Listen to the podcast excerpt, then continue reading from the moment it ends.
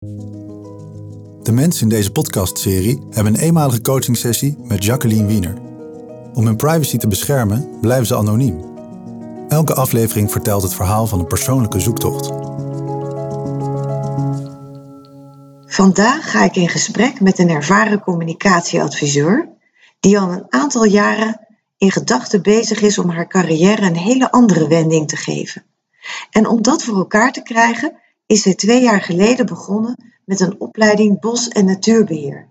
Ze is een buitenmens en ze wil niet langer op een kantoor zitten.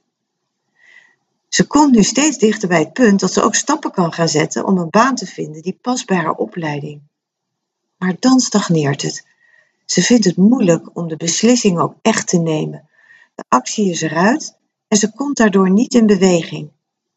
Opeens weet ze niet meer wat ze echt wilt en ze vindt het moeilijk om te kiezen. We gaan samen kijken wat haar in de weg zit om die volgende stap te zetten.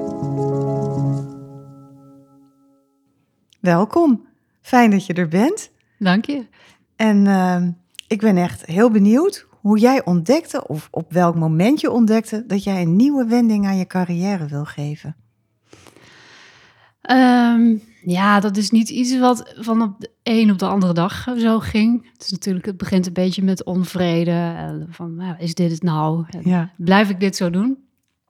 Um, en dat heeft een, uh, wel een paar jaar, denk ik, geduurd. Dat ik uh, ja, ook daadwerkelijk een stap durfde zetten. Mm -hmm. um, ja, er is wel één moment geweest dat het echt toe geleid heeft dat ik in actie kwam. En dat was een uh, ontmoeting met een, een das. Een das? Een das, ja. ja. Ja ik Vertel ging, eens. een vriend van mij die had hem al een keer gezien in het bos. En uh, ook een beetje aangegeven waar hij uh, hem gezien had. En uh, ik ben twee avonden wezen spotten daar. En de tweede avond was het raak. En ik, ik hoorde hem. Ja, een das maakt geweldig veel lawaai in het bos. Hè. Dan gaat hij tussen de varens, gaat hij zoeken met die neus op de grond. Ja, wat hoor je dan? Ritsel? Ja, hij maakt echt geweldig veel lawaai. En dus je kunt je eigenlijk niet voorstellen dat die andere überhaupt nog hoort. Dus ik hoorde hem zo in een veld van varens. Ik zag hem alleen niet. Dus ik bleef zo stilstaan en uh, nou, dan verplaatste dat geluid. Dus ik puur op het gehoor, want het was donker hè. Uh, op het gehoor ook mee zo verplaatsen. Ja, op een gegeven moment uh, stonden we oog in oog. Het waren denk ik vijf seconden, maar vijf prachtige seconden. En die hebben er eigenlijk toe geleid dat ik uiteindelijk besloot... nu ga ik er iets mee doen. ja. ja. Jeetje, ik heb dat zelf ook een keer gehad, dat ik oog in oog stond in Afrika met een Indiala, een heel mooi rood hert. En uh, die, ze keek me aan en ja, dat, ik weet niet precies wat er gebeurt, maar het raakt je zo enorm. Um, mooi. En um, ja, en op zich alleen al, hè, het, een, wending geven aan je carrière, dat, dat vergt best wel moed. En je bent twee jaar geleden begonnen met de opleiding Bos- en Natuurbeheer. Um, toen je aan het begin van je studie, had je toen al een beeld wat je er ook echt mee wilde gaan doen? Mm, nou, niet in werk. Wel, ja, ik vind dat we met z'n allen en mezelf vooropgesteld uh, beter kunnen omgaan met alles wat er om ons heen is en leeft. Mm -hmm. um, maar ik weet er zo weinig vanaf.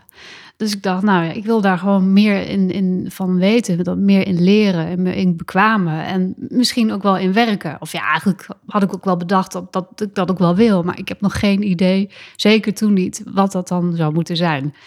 Um, ik ben wel iemand die meestal een, een stip zet en daar naartoe werkt.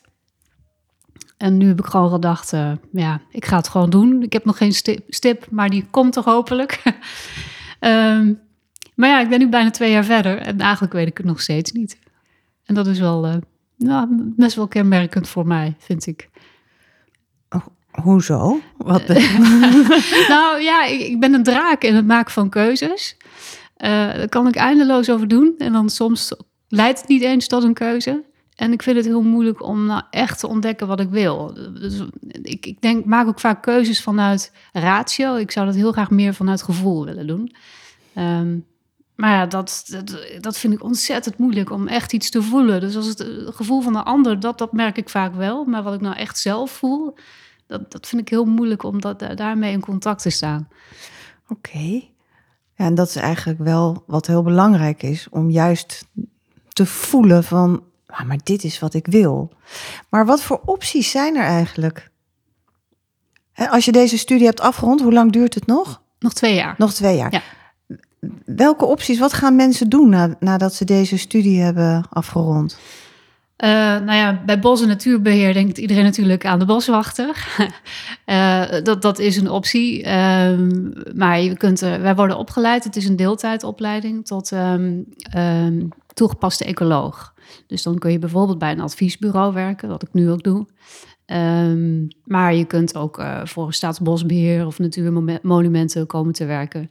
En dan zijn er ook nog ehm, eh, functies die een beetje op het snijvlak zitten van wat ik nu doe en wat ik aan het studeren ben. Namelijk bijvoorbeeld communicatie, boswachtercommunicatie. Uh, dus dan grijpt het eigenlijk een beetje in elkaar, mijn Ja. achtergrond en, en mijn, en mijn nieuwe richting. Dus ja, En wat moet ik me nou voorstellen bij boswachter Ehm, dat is, dan ben je ook boswachter, maar je vangt ook alle vragen af die er intern en extern binnenkomen. En eh, een beetje afhankelijk van de functie volgens mij, maar het kan ook betekenen dat je bijvoorbeeld ook woordvoerder bent. Maar eh, burgers die zich zorgen maken over iets, die bellen jou dan. Ehm, en dan is de bedoeling dat jij daar antwoord op geeft of eerst even overlegt en vervolgens terugkoppelt. Maar dat is eigenlijk ook een beetje voor eh, om te ontzorgen, de, de, de andere boswachters eh, te ontzorgen. Ja. En weet je, iedereen heeft wel denk ik een beeld bij, bij de boswachter. Eh, je, je ziet hem of haar, nou ja, ergens in het veld of in een bos lopen. En je hebt misschien een vaag idee, maar kun jij iets concreter vertellen? Stel dat je fulltime boswachter bent, wat doe je precies? Nou, voor boswachten, dat word ik dus niet voor opgeleid, hè? Maar dat denkt iedereen. Eh, dus- Oké, Ja, je hebt eh, bos- en natuurbeheer, heb je MBO, dan ga je vaak meer richting ehm, eh, boswachter. Maar je hebt hem ook op HBO en WO. En dan ga je vaak meer richting de ecologie. Ehm, ja, en, en dan kan het dus zijn dat je eh, focust op, op een specialisme. Bijvoorbeeld eh, beveronderzoek gaat doen. ja. zou zomaar kunnen. Of dassenonderzoek eh gaat doen.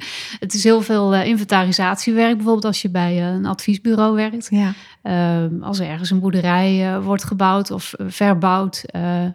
nou, laten we het houden over een verbouw. Dan ga je kijken van wat, wat leeft er nu aan beschermde soorten. Nou, vaak zijn het bijvoorbeeld vleermuizen of, of marters. Ehm, ja, dan kun je niet zomaar eh, dat stuk van, van een boerderij gaan afbreken en opnieuw gaan opbouwen. Dan moet je wel bepaalde maatregelen bieden om eh, die dieren tijdelijk ergens anders te krijgen.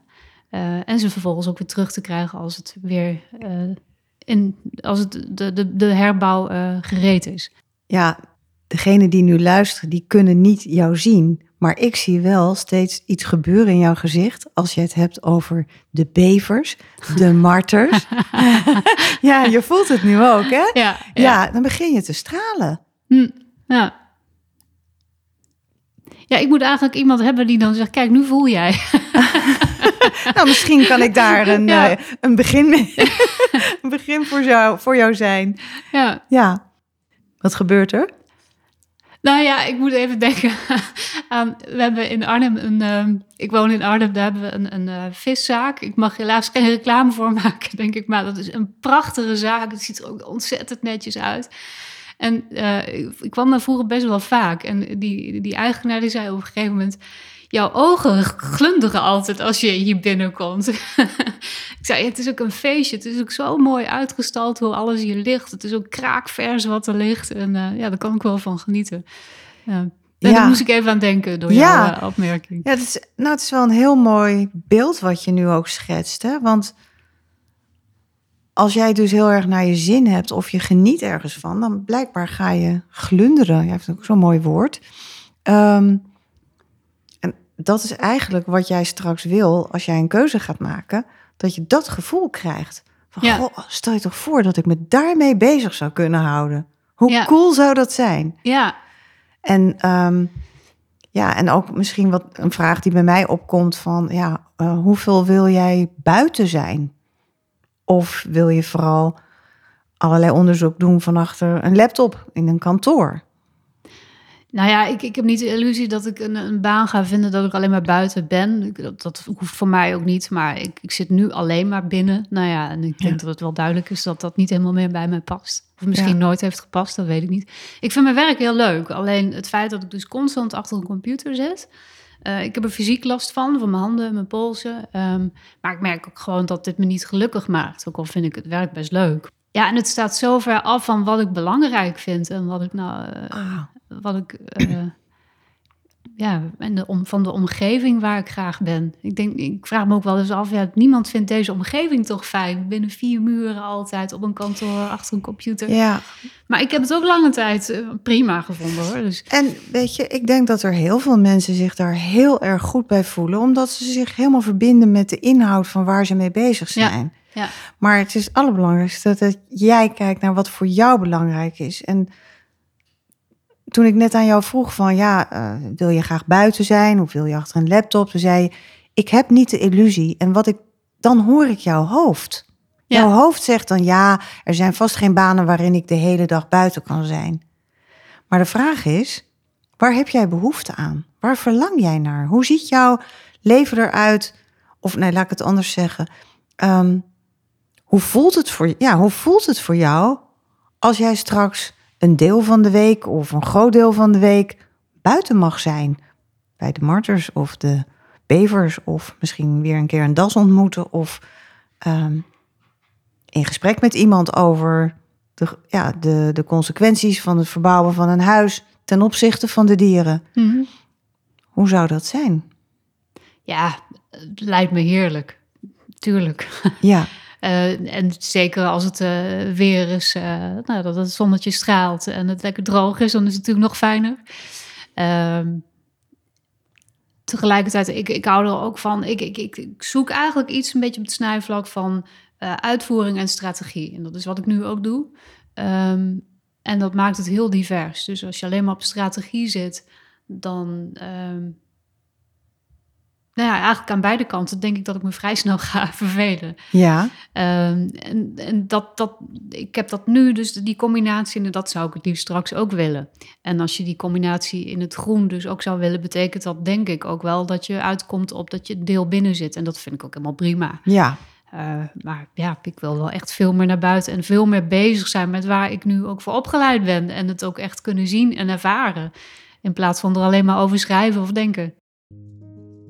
Dit is interessant wat ze zegt. Veel mensen die je coach zijn bij het maken van een nieuwe stap bang om achter te laten wat ze nu hebben. Terwijl ze juist weg willen uit hun huidige situatie en naar iets nieuws willen toebewegen. Het is natuurlijk comfortabel om vast te houden aan wat je al kent. En loslaten is, zelfs bij mensen die dat dus graag willen, toch nog moeilijk. Het helpt om dan helder te krijgen waar die spanning vandaan komt bij het verlaten van die ogenschijnlijk comfortabele situatie. Ik raak een beetje in de war van jou soms. Oh, Ja, weet je wat? Nou, ik hoor jou zo helder vertellen over wat je fijn vindt, waar je, waar je naar uitkijkt, wat je wil combineren. Het is echt een heel helder verhaal. In combinatie met dat ik je helemaal een soort van open zie gaan als je het daarover hebt. En tegelijkertijd vertel je me, ik ben een draak in het beslissingen nemen. Ik, ben het, ik vind het heel lastig om keuzes te maken. ja. En denk ik, waar zit dat nu in? Snap je dat het. Mhm. Voel je wat ik zeg als dat jij zo helder kan vertellen waar je naar verlangt? Naar meer buiten zijn, naar de combinatie van strategie, uitvoering, binnen-buiten. Denk ik, wat een helder verhaal. Of zie ik iets over het hoofd wat, er, wat ik nog niet heb opgemerkt? Nou, misschien kan ik een voorbeeld schetsen. Ehm, van een paar jaar geleden wilde ik een eh, elektrische piano kopen. En dan zeg ik een paar jaar geleden, dan moet ik eigenlijk zeggen een paar jaren geleden, want dat is een traject geweest van twee jaar. Mhm. En dan ging ik naar een winkel en dan ehm, speelde ik een paar piano's. Nou, dat gaat een beetje zoals met parfums. Als je dat in een winkel ruikt na drie geurtjes kun je eigenlijk op een gegeven moment ben je een beetje verzadigd. Of Ja, zo. dan weet je niet meer. Dus dat was met die piano's ook. Dus de eerste paar keer dacht ik, ik doe iets niet goed, want ik, ik kan zo niet kiezen. Dus ik moet zorgen dat als ik die winkel uitga, dat ik maximaal twee piano's heb waar- waaruit ik zou willen kiezen. Nou, dan ging er weer een paar maanden overheen. En op een gegeven moment warempel, ik had twee piano's waaruit ik wilde kiezen. Nou, dan ga ik mijn huiswerk doen en dan neem ik de boekjes mee. Ga ik op internet zoeken. Ja, maar de piano A heeft X en maar piano I heeft weer Z. De- de- de- de- Ja, dan ging ik dat vergelijken en dan... Ik kwam er dan niet uit wat nou beter was. Mhm. Dat moest het voor mij dan altijd zijn. Ik wilde het beste hebben. Ja, En inmiddels weet ik ook wel dat dat niet bestaat. Omdat je er ook nooit achter komt of je nou uiteindelijk het beste hebt gekozen. Omdat je niet weet wat de andere opties zijn. En er Ja. zijn nog veel meer opties. maar ik hoor nu weer je hoofd. Hè? Rationeel snap je dit allemaal heel goed. ja, Ja. Ehm, maar er blijkbaar is er heel erg een sterke behoefte om de juiste keuze te maken. Ja, En die is eigenlijk die is interessant.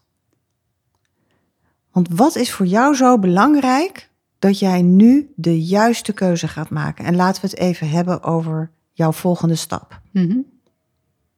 Want je vertelt helder welke aspecten voor jou belangrijk zijn. Nou, dan kun je denk ik op een gegeven moment gaan kijken van welke banen zouden de- die elementen in zich hebben. Nou, misschien komen daar twee of drie banen uit. En dan begint het weer, waarschijnlijk. Mhm. Welke baan ga ik nu kiezen? Stel dat je kan kiezen. Hè? Wat is voor jou het belang van dan de juiste keuze te maken? De beste baan. Ehm, nou ja, dat zijn denk ik verschillende dingen. Eh, het feit dat je A, iets opgeeft, iets achterlaat, dat is de oude baan. Ehm, en dus een nieuw pad inslaat met Ja. de ambitie in ieder geval om dat voor langere tijd te gaan doen. Ze geeft aan dat ze het moeilijk vindt om keuzes te maken. Maar het valt mij op dat ze heel goed weet wat ze wil. Ik besluit om haar daarmee te confronteren, zodat we erachter kunnen komen waar het echt over gaat. Wacht even, je zegt eerst van dat ik iets achterlaat. Ja, dus ik geef mijn huidige baan op. Ja, en wat Eh. geef je dan op? Want je bent, je bent bezig een wending te maken. Hè? En, Ja. en daar zit dus nog iets van dat achterlaten. Maar je laat je baan achter. Maar wat laat je nog meer achter? Wat, wat, wat is daar spannend in? Ehm, ja, dat is een goeie, want eigenlijk wil ik dat natuurlijk ook. Hè? Ja, Ehm, wat biedt de baan jou nu?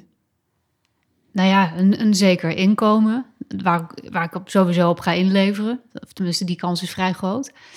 Ehm, en, en nou ja, wat misschien nog wel het meest van belang is, is dat ik, nou ja, zonder dat arrogant te bedoelen, maar ik ben goed in mijn vak. Ja, En ik ga nu iets aan, ik begin onderaan de ladder. Dat vind Ja. ik wel moeilijk. Dat, ik heb dan, ja, ik moet me gaan bewijzen. Mhm. ja. Even terug naar jouw huidige baan. Je bent goed in je vak. En toch heb je al geconstateerd, maar dit geeft me niet meer de voldoening. Het vuur brandt niet meer zoals aan het begin van mijn carrière om hier nog 20, 30 jaar mee door te gaan. Toch? Ja, Ja. ja. Oké. Ehm, en dat inkomen, ja, dat is er. Maar stel je voor dat je straks in een andere baan zit en die nieuwe baan die bevalt je niet. De ervaring en de kennis die je nu hebt in de communicatie raak je niet zomaar kwijt. Nee. Nee. Dus er is, niet, er is volgens mij niet een weg afgesloten. Het is dat je nu deze baan achter je laat. Maar als jij nu een omweggetje maakt of een uitstapje maakt naar de nieuwe richting. En je denkt, nou, het was toch eigenlijk in de communicatie, dat, dat werkte beter voor me. Kan je dan terug? Ja, Oké, ja. Oké, nou, daar hebben we die gehaald. ja. Ehm, en dan zeg je, ja, dan begin ik onderaan de ladder.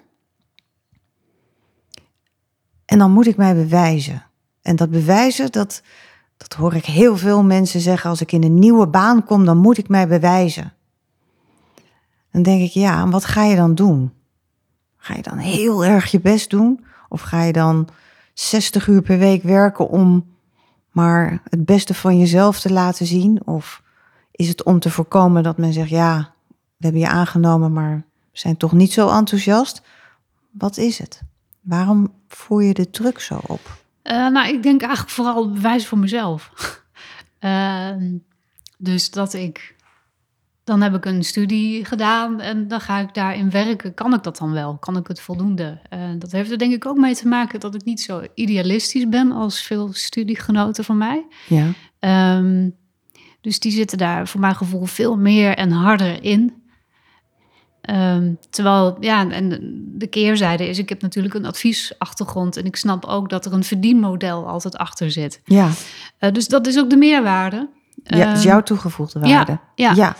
En alles wat ik zo straks heb gezegd, ik, ik heb die keuze heb ik natuurlijk al lang gemaakt. Ik heb al de keuze gemaakt dat ik een keer ga stoppen in dit werk. En ik heb ook al de keuze gemaakt dat ik een switch wil maken. Maar als het puntje bij paaltje komt, dan, uh, ja, dan gaat toch die, die ratio denk ik weer meer spelen. Van ja, ik, heb, ik heb nu een vast inkomen en ik, ik, ik weet dat wat ik doe, dat ik dat kan. En, en toch denk ik, ja, ik ga straks iets nieuws doen. En dan ja, moet ik het mezelf eigenlijk waarmaken. Dat alles wat ik heb geleerd, dat ik dat ook in de praktijk kan. Ja, ik, ik ga weer even iets aan je teruggeven. Um, op het moment dat jij vertelt over hoe jij jouw nieuwe baan voor je ziet, hè, uh, in de natuur zijn, um, natuurlijk ook adviseren, uh, strategie en uitvoering, dan zie ik je helemaal stralen. Op het moment dat, jou, dat jij eigenlijk alle beren weer op de weg gaat zetten, dan zie ik je helemaal zo een beetje ja, uh, donker gaan kijken en dan, dan verdwijnt het plezier. Hm. Oké, okay, ja. Dat plezier waar jij zo van gaat glunderen. Ja.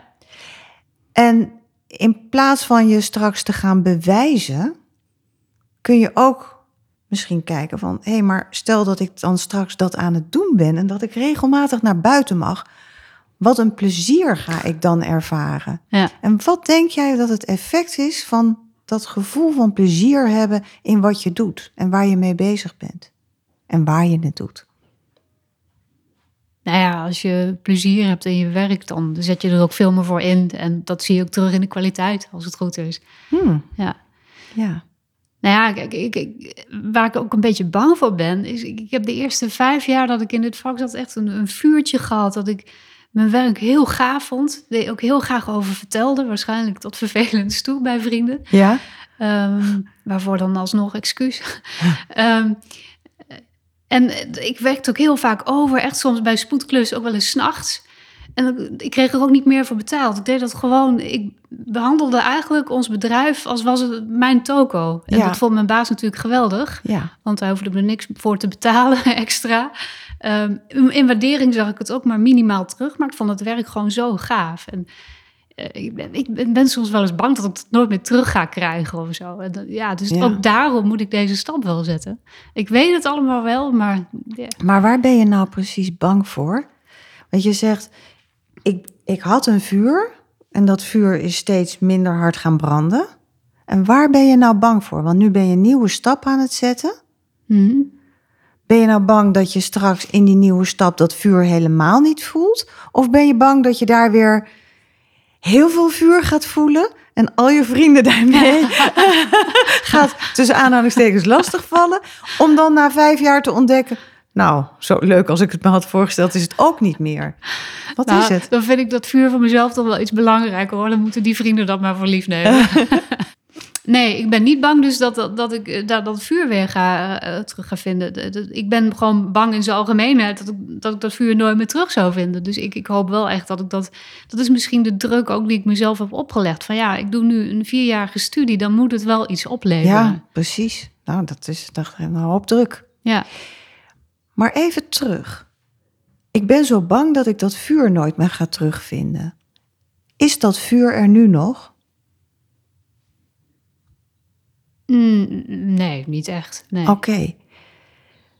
Weet je wat ik nou zo krachtig aan jou vind? Is dat je je bewust bent van dat je dat vuur minder brandt dan aan het begin. En dat je dus een stap zet. Dat jij onderweg gaat naar een nieuwe plek waar jij voor jezelf de mogelijkheid creëert om weer dicht bij dat vuur te komen. Mhm. Als jij niet zou bewegen, dan zou jij nog heel lang in deze baan of in deze in de communicatie kunnen blijven werken zonder het vuur waar je eigenlijk dus blijkbaar zo naar verlangt. Ja, ja. Ja, ik, ik denk dus de volgende stap, kijk, die gaat natuurlijk zijn dat ik uh, ga solliciteren, maar dus eerst ga zoeken naar functies die, die mij echt aanspreken. En ik merk gewoon dat ik dat heel vaak doe vanuit de ratio. Dus kijk naar wat er aan functieomschrijving staat. Gewoon, ja, wat staat er eigenlijk nou in die vacature? En ik vind het heel moeilijk om echt te luisteren naar mijn gevoel van... oké, hier, hier loop ik nou echt warm voor. Dat, Ja, en de vraag is hoe dat komt. Wat zet jij ervoor om er warm voor te lopen? Want ik zie jou in dit gesprek regelmatig heel warm lopen. Mm ik zie je gaan stralen bij de gedachte van hoe het is om buiten te zijn en, en dingen te combineren vanuit je ervaring die je meeneemt. Dat is eigenlijk jouw toegevoegde waarde, misschien wel ten opzichte van mensen die alleen maar focussen op het ecologische of het, of het groene. Ja, jij hebt iets extra's. Dus jij gaat nu twee werelden misschien wel combineren. Maar dan zeg je ja, maar dan schiet ik weer in de ratio. Wat heb jij nodig om dichter bij dat plezier te blijven en bij dat beeld waar jij eigenlijk op basis waarvan jij deze stappen bent gaan zetten? Uh, dat vind ik een hele moeilijke vraag. Oké. Ehm, kun je voorstellen, kun je visualiseren dat jij straks in een baan zit en dat je denkt: Och, wat ben ik blij dat ik de moed heb gehad om deze stap te zetten. Dat ik die studie ben gaan volgen en dat ik nu hier ben en eigenlijk ja, best of both worlds aan het combineren ben. Kun je dat voorstellen? Kun je het voor je zien? Mm, enigszins. Ik ga je even terug meenemen naar de naar de piano's. Je had twee piano's geselecteerd en je was in de boekjes aan het kijken van wat is nou de beste en wat heeft die wel en wat heeft die niet. Eigenlijk was je helemaal niet meer bezig met waarom je überhaupt een elektrische piano wilde kopen. Je wilde muziek maken. Je wilde genieten. Toch? Dat was. Ja. Dat was wat je aan het doen was. Ja. En je, en je verliest dat gevoel blijkbaar door. Maar nou moet ik ook echt de beste keuze maken. En het apparaat moet dan alles voldoen. Want stel je voor dat ik nou piano A kies.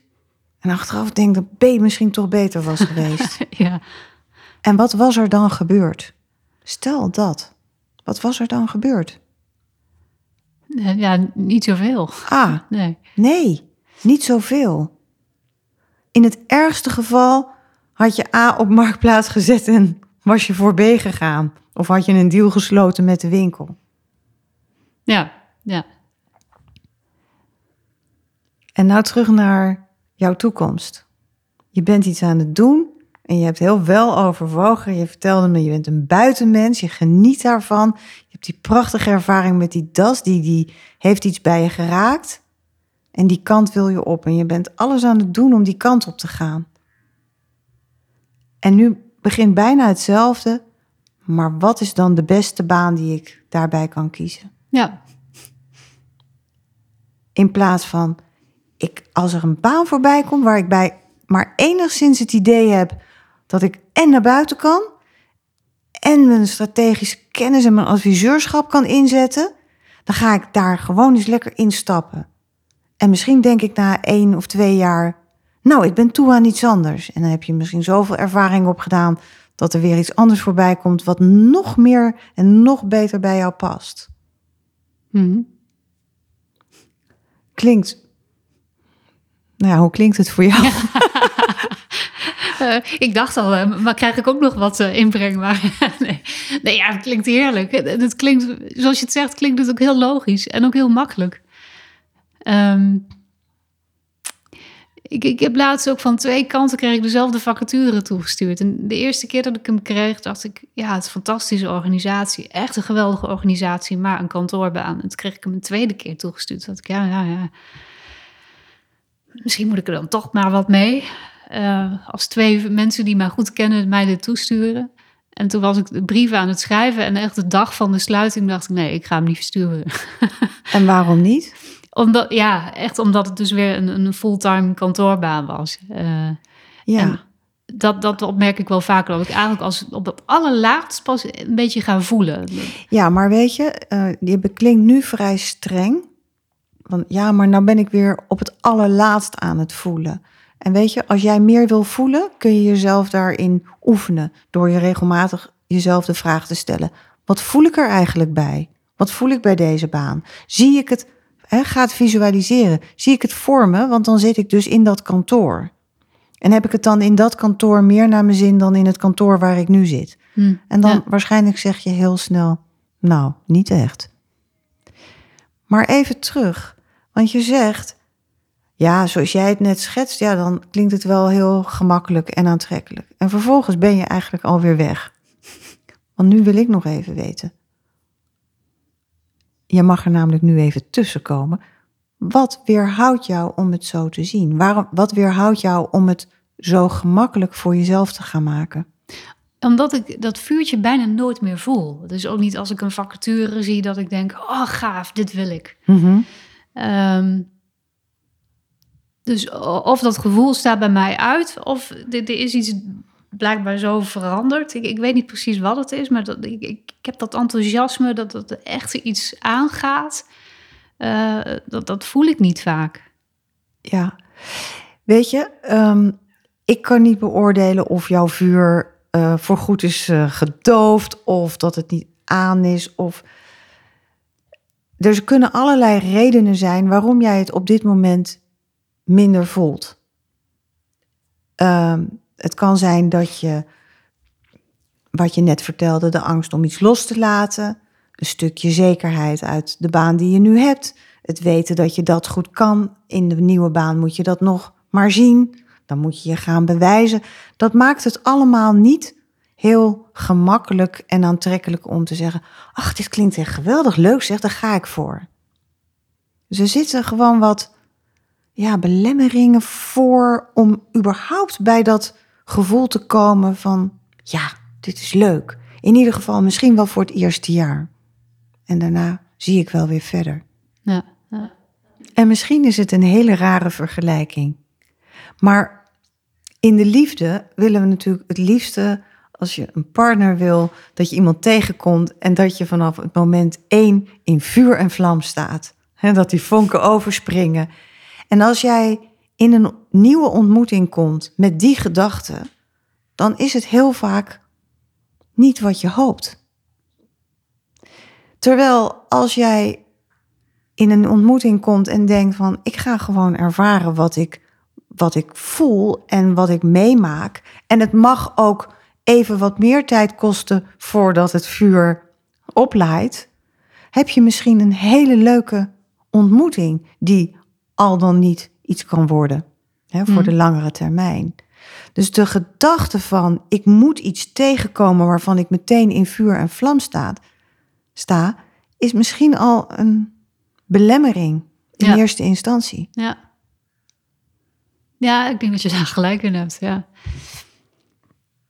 Nou heb ik dat overigens wel met alles. Hè? Dus eigenlijk overal waar ik een keuze in moet maken... eh, vind ik het moeilijk om in contact te staan met dat gevoel. Ja. En ik ben ervan overtuigd dat jij heel veel voelt. Maar alleen al dat zinnetje. Als ik een keuze moet maken, dan vind ik het lastig. Wat is het probleem eigenlijk met die keuze maken? We hebben het volgens mij net al aangeraakt. Is dat je zegt, ja, voor mij is er maar één manier. En dat is dat ik de beste keuze maak. Dat ik um, het in één keer goed doe. Dat het niet iets mag zijn waarvan ik later denk: oh, ik had misschien ook wel dit of dat kunnen doen. Kun je daar iets bij voorstellen? Mm. Ja, ja, ja, zeker. Want dat is namelijk ook een manier om de lat heel hoog te leggen. En dan kun je er bijna steeds niet aan voldoen. En ik ben ervan overtuigd, omdat het zo in je hoofd afspeelt, dat dat, dat je ook belemmert om het te voelen. Want volgens mij voel je het. Als jij iets mag gaan vertellen, als jij in die viswinkel staat, dan is het er allemaal. Als jij buiten in die natuur bent en je ziet die das, ja, dan word je zo geraakt. Mhm, ja, ja. En wat ik je gun, is dat je ehm, elke keer als jij jezelf hoort zeggen van ehm, ik wil de, ja, ik moet echt een goede keuze maken. Of eh, ik vind dat heel lastig om een keuze te maken. Dat je dan denkt, oh wacht, ik gooi nu zelf even de versperring al op de weg. Laat ik eerst eens gewoon eens even voelen van waar heb ik nou behoefte aan? En waar verlang ik naar? En het dan misschien te durven ontdekken wat het je gaat brengen. In plaats van dat het aan iets moet voldoen. Ja, ja. En is dat een ja, ik begrijp je of ik kan hier ook wel iets van voelen? Uh, voornamelijk een ja, ik begrijp je. En ook nog van, ik, ik laat er nog even op me inwerken. Uh, ja, dat snap ja. ik. Ja. Ik, uh, ik ben helemaal vergeten aan het begin van ons gesprek om je te vragen... wat wil je nou bereiken hè, in dit gesprek? Wat zou je het liefste willen? Maar dan doe ik het nu. Um, nou ja, ik, ik, denk handvatten om um, meer in contact te komen met dat gevoel, zodat ik betere, nou niet betere, maar zodat ik keuzes ga maken. Ja. Um, en ik denk wat je zei over dat visualiseren, dat dat uh, al een heel goede handreiking is voor mij. Um, ja, en, en wat jij zei over die obstakels, dat, ik, dat die waarschijnlijk ook mijn gevoel in de weg zitten. Hè? Dus dat ik al meteen bedenk, ja, maar zus en zus. Uh, dat ik dat ook moet proberen om gewoon los te laten. Want, ja, anders dan maak ik ook geen keuze. Ja, en het besef, maar en dat besef is er wel, dat, dat die goede keuze, de beste keuze er niet is, dat weet ik ook wel. En, en toch zit die belemmering ergens. Ja. Nou, je vraagt om handvatten, maar je hebt ze eigenlijk zelf net al in een soort samenvatting uh, naar je toe gehaald. Um, ja, ik kan er nog aan toevoegen dat het je misschien gaat helpen om je heel regelmatig en misschien wel elke dag even te vragen van hoe voel ik me? En hoe voelde ik me toen vandaag dit of dat gebeurde? En dat je eigenlijk jezelf steeds uitnodigt om even naar je gevoel toe te gaan. In plaats van bezig te zijn met hoe moet ik nu verder? Of wat ga ik nu doen? Of wat houdt me tegen? Ja, ja. Um, de meerkoet is het er ook mee eens. Ja, die onderstreept het. Um, je zei net, maar er is toch iets wat mij over die beste keuze, hè? Weet je mm -hmm. nog wat je zei? Houdt me nog toch steeds de neiging heb om die beste keuze te maken? Of om het goed te doen wat ze. Nou, nou ja, ik weet wel dat er niet een, een, beste keuze is, maar toch belemmer ik mezelf elke keer bij het maken van een keuze. Ja. Weet je wat misschien ook helpt om de keuze wat, wat gemakkelijker te gaan maken? Is je even voor te stellen, van wat gebeurt er als ik nou kies voor A in plaats van voor B? Wat kan mij dan overkomen als het achteraf niet zo de goede keuze was? Of de beste keuze was? Ja, ja. Wat gebeurt er dan? Stel nou dat jij straks een baan aanneemt en jij denkt na een half jaar: ja, dit is het toch niet helemaal zoals ik het me had voorgesteld. Wat ga jij dan doen? Een nieuwe baan zoeken. Oh, je gaat dan niet um, ontslag nemen en drie maanden uh, onder je dekbed kruipen. Nee, in principe niet. Nee, nee. Um, dus het is heel goed om contact te maken met wat ga jij doen. Jij gaat een nieuwe baan zoeken. Jij gaat jezelf daar niet drie jaar vastzetten in een baan die je niet bevalt. Nee. Toch? Nee. Nee. Dus kijk naar jouw vermogen om om te gaan met als jou iets tegenvalt. Hm. Want nu ben je heel erg bezig om jezelf te beschermen voor als het misschien een keer niet helemaal de beste keuze was. Maar is die bescherming wel nodig? Heb jij die nodig? Een terechte vraag. Ja, nee. Ik denk vaak niet. Nee. Nee, dat denk ik ook niet. Nee. Het is vaak de angst, hè? Voor stel je voor dat. Alleen maken we het niet af.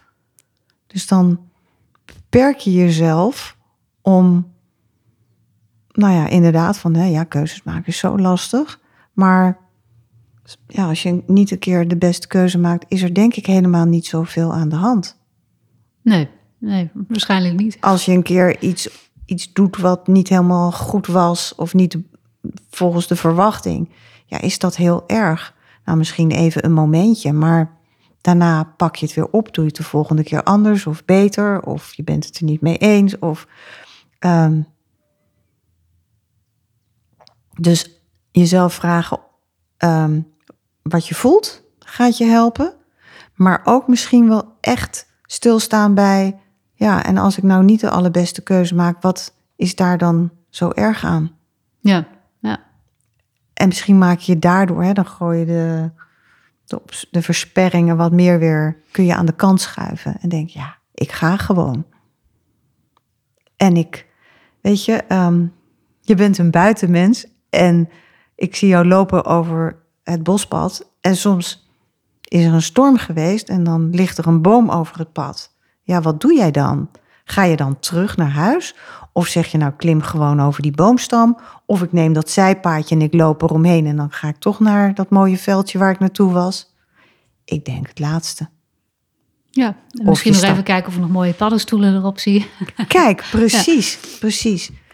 Maar dus die, die ja, iets wat je, wat je tegen gaat houden, is, of wat je in de weg zit, is niet per se altijd zo erg. Als je het vertrouwen in jezelf gaat hebben, dat je daar wel mee om kunt gaan. Ja, ja, klinkt goed. Ja? Ja, Nou, dat is fijn. Ik zie je ook weer een beetje opgelucht kijken. Zo van, de weg wordt vrij. hoe, hoe keek ik ervoor dan? Nou ja, een beetje zwaar. Gaat het wel worden wat ik, wat ik, wat ik hoop? Gaat dat vuur ooit nog branden? Ja, ik, ik kan geen antwoord op geven. En jij ook niet. Het enige wat je kan doen is het gaan ontdekken. Ja, En als je merkt dat er nog te weinig zuurstof bij dat vuur zit, dan ga je nog iets doen om. Dan ga je nog wat kleine takjes zoeken of iets anders doen eh, om het vuur toch weer op te. Hoe heet dat? Om het vuur toch weer aan te wakkeren. aan te wakkeren en, en tot, Oplaaien. tot een oplaaien en tot een groot vuur te maken. Ja. Ja, en dat zie ik jou wel doen. Ik hou wel van een beetje poken. Ja, nou hier. Ehm, hoe voel je je nu? Ja, eh, nou ja, een moeilijke vraag. Dat, dat, dat vind, als, wat ik echt voel, vind ik heel moeilijk. Oké, zal ik je nog iets vertellen over voelen? Graag. Ehm, meestal hebben mensen de neiging om, en eh, dat heb ik zelf ook heel lang gedaan, om dan met hele volzinnen in hun hoofd te komen, maar dat zijn eigenlijk vooral de gedachten. En als je gaat vragen hoe, hoe je je voelt, dan komt komen daar meestal ja, één woord. Eén woord is al genoeg. Het woord ik voel me prettig, ik voel me onrustig, ik ben blij, ik voel me lichter, ik ben eh, nog meer in de war, ik ben opgelucht. Het is heel klein en ga het maar oefenen. Maar ik denk dat als jij nu, misschien met deze kleine handreiking, als ik het je nu nog een keer vraag, ten opzichte van hoe je nou hier met dit onderwerp omging, hoe voel je je nu? Ik heb nu wel zin om ermee aan de slag te gaan. Nou, dat is nog best een lange zin, maar, daar, maar, ja, maar hij is wel prachtig. Je hebt, er is dus ruimte gekomen om op weg te gaan. Om ermee aan de slag te gaan. Nou, ik zou zeggen, uh, go for it. en, uh, en blijf veel visualiseren. Gaan we doen. Ja. Is er nog iets wat jij op wil brengen of een vraag over hebt? Um, nee, nee. Ik denk dat je me al mooie dingen hebt uh, meegegeven. En dat ik sommige dingen ook wel zelf weet, maar alleen nog niet weet hoe ik ermee om moet gaan met, met de kennis. Ja. Uh, dus nou ja, de, de, dingen die je nu genoemd hebt, uh, ja, daar zitten wel waardevolle tips voor mij bij. Dat is fijn. Ja. Ja. Uh, Vind ik ook. ja. Nou, ik ben heel benieuwd om nog eens van je te horen uh, hoe het leven er straks uitziet, vooral als jij meer buiten bent. En ervaart en voelt wat dat voor jou doet. Nou, wie weet uh, maak ik binnenkort wel een podcast vanuit het bos. Dan ga ik die zeker luisteren. Dankjewel. Dankjewel voor het luisteren naar Van Binnen, de podcast van Jacqueline Wiener. Heb je vragen naar aanleiding van deze aflevering of wil je zelf een keer in gesprek met Jacqueline? Kijk dan op de website jacquelinewiener.nl.